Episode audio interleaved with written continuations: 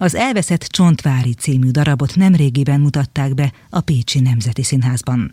Az egyfelvonásos nyomozás egy jelenkori történeten keresztül mutatja meg, hogy mennyi bizonytalanság, legenda és titok lengi körül még ma is a magyar festészet e különös alkotóját, akinek lélegzetelállító festményei az elmúlt években sorra döntötték meg az aukciós házak eladási rekordjait. A darabban a jelenből kikacsintva egy furcsa, álomszerű időutazásban és nyomozásban veszünk részt, ahol megismerhetjük Csontváry képeinek kalandos sorsát, és írásain, levelezésén keresztül megidéződik Csontváry alakja is. Zsoldos László 3 szereplővel, Herceg Adriennel, Szél Horváth Lajossal és Arató Árminnal beszélgetett. Ő folyamatosan kereste, hogy még jobb legyen. Csontváry a festőművész zseni megformálója, Szél Horváth Lajos. Ő mindent akart csinálni, írni akart, és közölni akart az emberekkel, a képeivel is, az írományaival, a leveleivel is. Elhangzik a darabban, hogy ő nem beszélgetett, ő prédikált az embereknek. Tehát... De ezt nem ő mondta, hanem mondták róla. Nem, ezt róla mondták. Én nekem ugye az a tisztem, hogy azt mutassam meg, hogy én közölni akarok. Én mindenféleképpen, tehát olyan színes embert kell megjeleníteni, mint a képei, a világító színek. Ebben az emberben egyetlen egy szín sem pasztel. Az alakításnak az a nehézsége, hogy mindezt nem lehet ilyen hatalmas kilengésekkel, amplitudókkal eljátszani. Visszafogott a játék. Igen, visszafogott, mert ha én tombolnék, ha én zokognék, hamis lenne, nem. Egyszerűen remélem, hogy látszik, hogy belül van az izzás, a szemem majd kiesik, amikor a gondolatokról beszélek. Ennél több nem, mert az túlzás lenne, lehet, hogy az ellenkező hatását érnénk el. Mert hogy azt mondják valakire, hogy őrült, akkor van egy képünk egy őrült emberről, igen, aki tombol. Az a rengeteg gondolat már nem fér el, és hogyha csak közlünk és mondjuk, azzal lehet, hogy hatást tudunk elérni a velünk beszélgetővel például.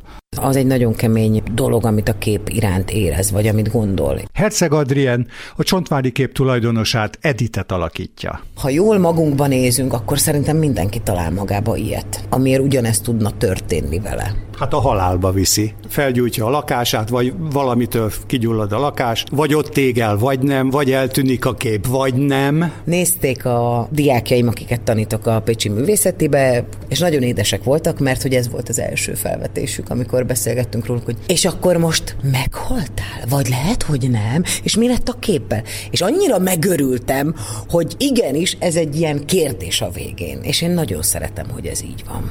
Ha már azt említettük, hogy van a kép, és hogy milyen erős vonzalom alakult ki a kép tulajdonosa és a kép között, ez egy szép dolog lehetne. Csak az a baj, hogy ez a kép is becsapja. Minden emiatt történik. Én azt gondolom, hogy ez nem ilyen egyértelmű, ugyanis eddig is az ő tulajdonában volt ez a kép. Nagyon sokszor van így, hogy amíg nem tudjuk, hogy mit van a kezünk között, addig egészen máshova tesszük az agyunkba a helyét. Tehát az, hogy ez egy eredeti Csontváry, és akár 250 millió forint, egyáltalán nem érdekli. Ő egy valamit tud, hogy ő így nőtt föl. Az, hogy mindig ott volt vele ez a kép, szerintem nagyon fontos. Úgyhogy én azt gondolom, hogy a bajok ott kezdődnek, amikor ezt el akarják venni. Érdekes dolgok történtek a darab kapcsán. Ugye egyrészt a szereplők ellátogattak a Csontváry Múzeumba, és megnézték ezeket a képeket. És a másik érdekes, szinte hihetetlen dolog, hogy a Gerlóczy család valamelyik sarja eljött egy próbára.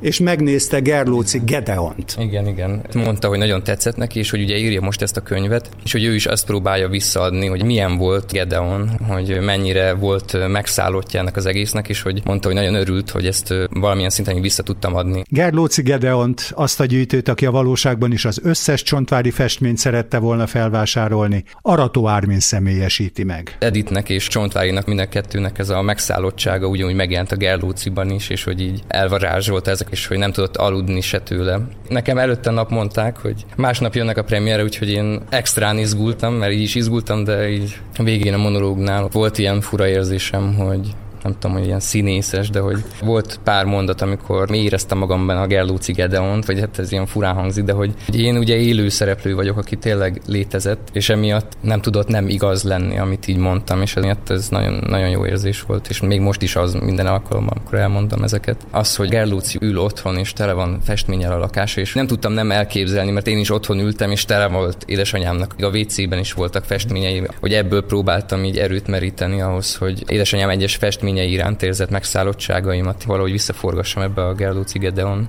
érzetbe. Ez mindig tragédia, hogyha az adott kor valamit nem ért meg. Ugye, aki játszom, én nekem azt kell elhinnem, hogy egy meg nem értett zseni, egy sokat gondolkodó ember. Hogyha elvonatkoztatunk Csontváry figurájától, önnek ez az egész darab, ugye a két síkon játszódó, igen, múltban és jelenben, kicsi krimiszál beletéve a Csontváry történetébe, összességében mit mond ez a darab? Az emberi sorsokról lehet beszélni, lehet a művészetről. Az emberi gonoszságról, kapzsiságról. Mint műkereskedelem, ami emberi dolog, arról mindenről szól ez a szűk másfél óra. Szerintem azzal, hogy ott van egy végekép, ami maga a festmény, és ott én megjelenek. A ködös pályaudvar. És az, hogy én ott megjelenhetek, azért ez mégiscsak azt feltételezi, hogy ugyanott van, ahol a dédie.